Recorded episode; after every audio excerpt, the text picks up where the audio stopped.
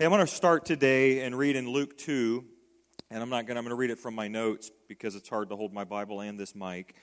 Uh, Luke 2, it's a scripture that is uh, probably the most well known when it comes to telling uh, the Christmas story. This may be a passage that you remember someone in your family sharing uh, at Christmas time, uh, either on Christmas Eve or Christmas Day. Uh, but it's a powerful passage, and I want to read it to you and, and, and try to uh, pull some things today. It says, In those days, Caesar Augustus, uh, which was the first Roman uh, emperor, he was known as one of the best, uh, issued a decree that a census would be taken of the entire Roman world. This was the first census that took place while Quirinius was governor of Syria. And everyone went to their own town to register. So Joseph also went up from the town of Nazareth in Galilee to Judea, to Bethlehem, the town of David, because he belonged to the house and the line of David. Jewish people during this time did not have to enlist in the Roman army, if you will, uh, but they did had to pay. They do had to pay taxes, uh, which we can't get out of even today, right? I mean, even today, uh, that's a role that all of us have to play.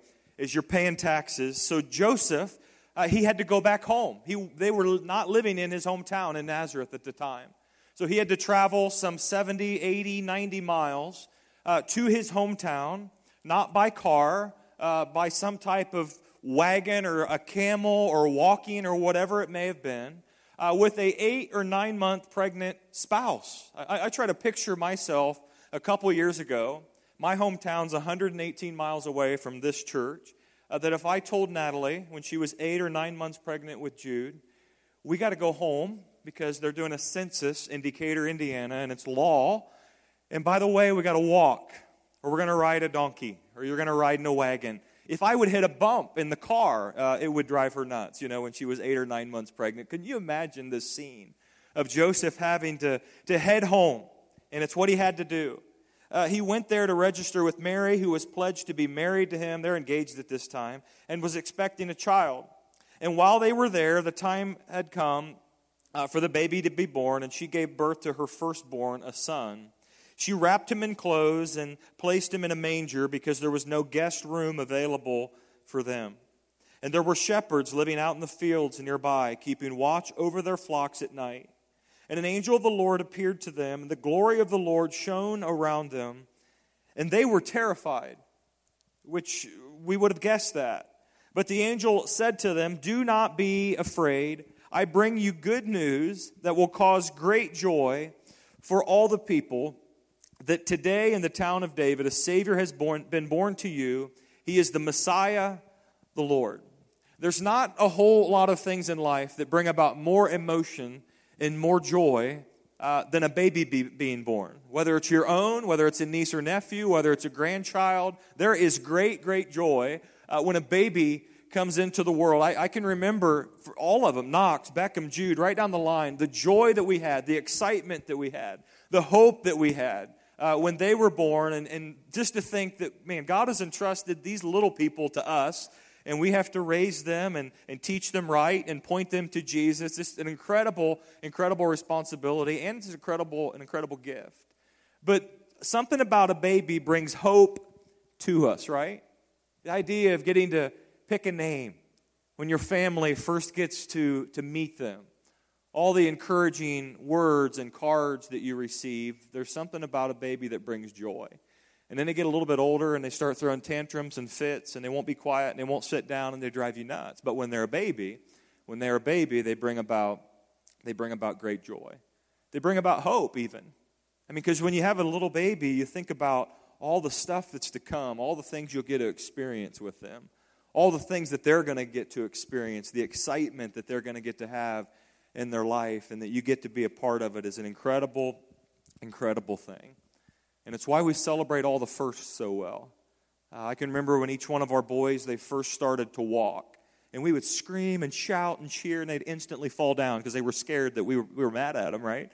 Uh, but it was an incredible time. When they first started to share a word, which was dad every time. Anybody always? It's not. It's not always dad. They would say whatever we would teach them, right? And they mimic what you share. And there's great joy in that. So, those first couple years, you're teaching them to walk and you're teaching them to talk a little bit. And then the next 17, 18 years, what are you doing? Teaching them to quit talking and sit down and to be quiet. And that's the stage we're in right now because they love to talk and they're always on the move. But there's something about a baby that brings about great joy, all the first. And for Jesus to show up on the scene the way that he did, that God stepped down and, and walked amongst us, uh, it was a first. Uh, there was an expectation, there was anticipation of a Messiah one day coming. But if you were to ask the people, if there was an A and a B question, and, they, and you asked them, would you rather a conquering king show up onto the scene and wipe out all the bad guys and, and raise God's people to their rightful place, or would you rather a baby show up? They would have always uh, chosen A, right? They would have wanted a conquering king. They would have wanted someone to come and put them in their rightful in their rightful place. There's something about a baby that brings incredible incredible joy. Well, today we read about Luke 2, the shepherd, uh, not only at the beginning with Advent candle as well, but then also in this passage. And I think about the shepherds in this moment that they would have known some things about this Messiah to come. They would have known some of the prophecies that were taking place during this time. But they would have never guessed that it would have been revealed to them in the way that it was. Can you imagine when you're out as a shepherd with your flock? The only light that you probably have is maybe the moon, right? If it's if it's out and it's beaming, maybe some stars. Otherwise, it is it is pitch black. And all of a sudden, an angel, a host of angels, show up to to this shepherd, and and it says he was he was terrified, right? And rightfully so. How many of you like it in the morning when somebody walks into your room? It's pitch black and they pop the light on and they're just like it's time to get up. Anybody your spouse do that? And it drives you nuts? I don't like instant light right? Wake me up slowly and i will come to light but i don't need the instant light. I think of a terrifying moment. I've shared this story before uh, but when natalie and i we were engaged probably 2009 i was living in troy she was living in vandalia. And it was a terrifying moment for her. We had just bought a car together and uh, it was an SUV. And some of you had heard this story. Don't blow it before I finish it, all right? And uh, I knew she was going to visit a friend in Troy. Well, I lived in Troy, and I had a key to the vehicle. Um, so I snuck over to the side of town she was on and parked about two streets away. I popped the back hatch to this Jeep Commander and I sat in the back and I waited for her to leave her friend's house and she walks out to her friends and I'm, they're hugging and saying bye and just full of joy right? And i think it was near christmas time because it was cold as all get out in this car. And i'm hiding in the back as low as i can i can get and all of a sudden she starts the car and begins to pull down the street. Imagine this ladies. Drives down the street and i pop up from the back and she almost she was terrified to say the least. And she she stayed with me. It worked out. Um, but it was a terrifying moment. I think of the angels, right? Showing up to the shepherds. And when you think of being terrified, have you ever been terrified? She was terrified in that moment. They had no idea that the announcement was not only just going to be an announcement, but they could actually go see, touch, be a part of where this Savior, this Savior was born. We don't talk about Savior a lot, unless it's Christmas time. Uh, maybe we sing some songs throughout the year that throw Savior in the mix, right, at, uh, at various uh, hymns or songs that we sing. But Savior, the shepherd, they knew what Savior meant to them. And Savior's not a big word that we use today. Sometimes you'll hear it within business world, a company that was once great and now they're sinking, right? And they're looking for a savior CEO, a savior leader to step up and bring them back to prominence and bring them back to, to financial gain again. We hear it in sports world a lot. A team or an organization or a franchise that was once great and they're looking for a great GM or that savior player or players or savior front office to make some changes so that they can, you know, come back to win some championships again. Teams like the Reds, the Bengals, the Browns, the Cavs, all Ohio teams that are in the professional world are looking for that, right? A savior. But the savior in this story is the Savior that we need. He is our Savior. Jesus Christ is our Savior. I don't know if you've studied the fourfold gospel much of what we consider the tenets of, of, of our faith with the Christian and Missionary Alliance. But it has a lot to say about Jesus being our Savior. And I want to read just a few of them to you to realize what we have in Jesus as our Savior. Because of Jesus, our Savior, we are forgiven. Our guilt is gone. We have peace with God. God's wrath is, is satisfied. Because of our Savior, we've been justified. Christ's righteousness is imputed to us. We are new creations. We have eternal life. We've been adopted by God. The Holy Spirit lives in us. Jesus is our advocate. Because we have a Savior, uh, nothing can separate us from His love, the Bible tells us. Jesus is our advocate. Death will have no more sting because Jesus is our Savior. And that we have an inheritance, the Bible says, that will never perish, spoil, or fade. So when we read good news of great joy, a Savior, our Messiah, has showed up onto the scene. What we have in a Savior is absolutely incredible. It's an absolute, an absolute gift. Let me ask it this way a question. Wouldn't it be terrible if there was something available to you and you didn't know about it? Wouldn't it be terrible if there was something that was for you and, and you just didn't know anything about it? like the shepherds. They knew about a Savior, but imagine when the angel showed up onto the scene. If, if they would have said, Savior? I don't, I don't need a Savior. I'm going to hang out in the field, right? I'm going to keep watching over my flock. I'm going to keep doing what shepherds do. I'm going to count the stars. I don't need anything to do with this, with this Savior. What would it look like for an offer to be on the table? a gift to be given to you, but yet, one, you don't know that you need it, and two, you don't care if you ever receive it. What if on Christmas Day you just wanted one thing? You told your family, All I want is this one thing, I don't need anything else. And as the Christmas presents go around the family and it gets towards the end, you realize, well, that present never, it never, it's not under the tree, right? It's in the house. You don't know that. It's in a closet somewhere. Someone forgot to put it out. Uh, but that Christmas present that you longed for, it's not there, right? Wouldn't it be terrible if that present was there, but you didn't know it was? And you didn't give any effort to actually find it? What if someone bought you a Christmas gift and it was a lottery ticket, and somebody else bought it for you because you wouldn't buy a lottery ticket, right? Um, because you're in church, you wouldn't admit that you would buy a lottery ticket. And it's the million dollar scratch off, and it's in an envelope, and it's for you, and all you had to do is receive that envelope and scratch this thing off, and you've got a million dollars that you've never had before. But you didn't know because the envelope never showed up onto the scene. Wouldn't that be a tragedy? I would consider it one. I was trying to think of a story that happened uh, within recent future of uh, what would be a, considered a tragedy because the person didn't know that they actually had received something uh, because it was not told to them that they did. And I want to pop this up on the screen and you can watch this and I'll tell you what's going on. One of you is about to become our new Miss Universe. If for any reason she is unable to fulfill her duties, the first runner up will take her place. Good luck to both of you. Miss Universe 2015 is.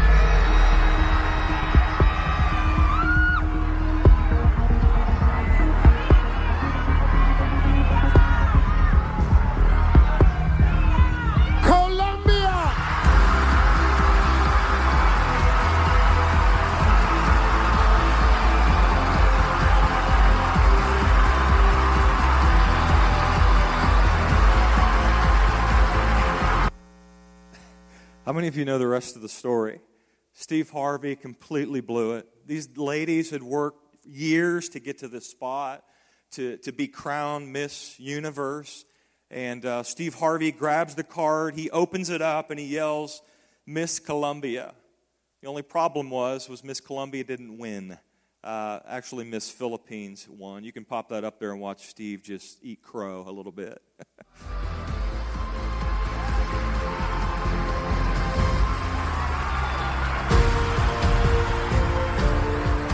Okay, folks. Uh, th- there's. I have to apologize.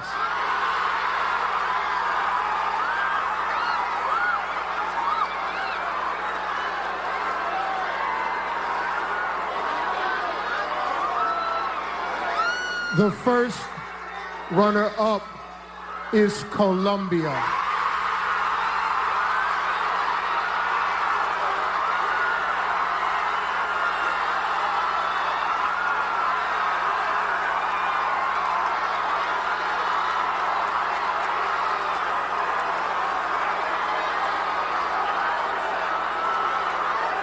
Miss Universe 2015 is Philippines.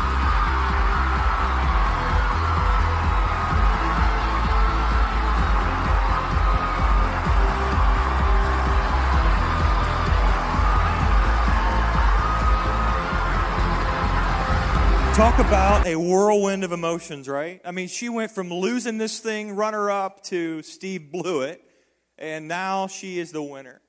And she had won something she didn't know that she had won. And she had worked so hard, and she finally got what she, what she deserved. We have an incredible gift that was given that was given to us. An incredible gift that our Savior has come He's come into this world so that we can experience right relationship with the Father. We can experience the gift of mercy and grace and forgiveness. We can experience wholeness. What if we didn't know about it? You know, there's many around the world today that, that don't understand the need, that don't understand the power of what Jesus can do for them. And I consider that, I consider that an absolute tragedy. In verse 9, it says, I bring you good news that will cause great joy for all the people. That's what's at our disposal. This is what is given to each one of us, and yet we will settle for something less, right? Instead of sustaining joy, instead of real joy, instead of uh, God honoring joy that He wants to extend to each one of us, what have we talked about the last few weeks? We settle for something less. We settle for something quick. We settle for relief, right? instead of real instead of real joy. We want things to happen in an instant. And uh, what will happen is we miss out on the process. There's a process of how our Savior wants to change us and, and grow us and, and, and teach us what real satisfaction, satisfaction and what real joy actually looks like. But we become the kings and queens of quick, right? We want food quick, we want to shop quick, uh, we, we, want, we want everything to happen quickly. And when it doesn't, uh, we think, well, there must not be a God that's, that's actually good. We talked a lot about this in 1 Peter, but biblical joy is this deep seated, soul deep type joy, knowing that God is good, knowing that He loves me, knowing that He cares for me no matter what circumstance comes my way. There's a, I put it up on the screen, a great definition of joy I came across. It's complete satisfaction that carries the day no matter what the circumstance. It's complete satisfaction. Uh, it's complete satisfaction that carries the day no matter what the circumstance. Complete satisfaction. That's a pretty big promise. When was the last time with anything you've been just completely, completely satisfied, right? That's what our Savior has come to bring us. And satisfaction is not in stuff, satisfaction is found in Him. Some days joy will look like patience. When you're driving down the road and you're late for something and you need somebody to get out of the way because you need to get there, right? Instead of getting angry, sharing some words with them, joy will win. This fruit of the Spirit, joy, this deep seated joy inside of you. Joy can look like generosity. The Bible's very clear that it says it's more blessed to give, right? than receive. There's something special at Christmas time to give something to someone that is in need and they really need it, right? And you give it to them and, and, and, and just put a smile on their face and change their day. I'm so proud of this church. John mentioned it earlier. Over 50 Angel Tree uh, children are being sponsored, 50 plus. Uh, over 215 Target Dayton boxes, and I was doing some rough math on it this, this last week, and it's over $15,000 over, I would say it's way more than that. It's 14000 just with Target Dayton boxes. Well over $15,000 that this church has given, has given because you are radically generous. That's what joy looks like, to give to other people. Joy is laughter. If there's one group of people that takes themselves way too seriously, I would argue it's Christians sometimes. That there's laughter, there's joy in laughter, right? There, laughter is medicine for the soul. That we take ourselves way too seriously sometimes to lighten up, right? To put a smile on your face. That this joy that our Savior has given us, let it radiate from who, from who you are. We have an opportunity for Laugh All Night. That's why we do it each year. That's coming up uh, in, in, in January, the end of January. It'll be Andy Stanley's son and Charles Stanley's grandson, Andrew Stanley. But laughter is good for our soul, and it's coming soon. Another close friend of joy is love. That when you would rather do something for someone else than just yourself, it pauses and says, No, I'm going to go serve them. It's not convenient, it's not the right time, but I'm going to go take the focus off me and put the focus on someone else. And the stories I hear from this church are unbelievable. That joy looks a lot like love. Joy, what it'll do is it'll allow you to grieve with hope, right? Because you know, you know that there's hope for a better future than, than this. So you can go through, as we prayed earlier, and, and grieve during this season that, uh, that there's hope for a better future. Joy is the thing that rescues us from our own mind when we're lonely and depressed. Joy is what we experience in, in difficulties where we can just, you want to stop and you want to quit, but you just keep going, right? Because there's, there's joy that's soul deep, that's deep seated inside of you. It's saying, I'm believing in complete satisfaction, that it's going to carry the day no matter what comes my way. Church with a room this size, um, no matter how big or how small it is, uh, I have to believe that there's some in here that joy is lacking. If you were to ask to give a scale 1 to 10, there'd be a lot of fours, fives, sixes, and sevens. And we ask the question today is, is why is that? Shouldn't the church, shouldn't Christians be the most joy filled people? I'm not talking about walking around with this fake, pseudo, phony smile, but just this deep seated, real joy. Shouldn't people experience it the most here? at the church or when they're around you, they look at you and say, Man, there's just something. What, what is this joy? And where does it come from? Because I want some of it, right? I think the church and being around Christ followers should be the place people experience it the most. It's not a discipline. It's not like you choose to eat, you choose to wake up in the morning, but it's who you choose. And it's your Savior, Jesus Christ. It's who have you chosen to put your hope in. And by choosing our Savior Jesus Christ, we can experience. Doesn't mean life's all going to be easy. Doesn't mean we're going to have horrific circumstances come our way.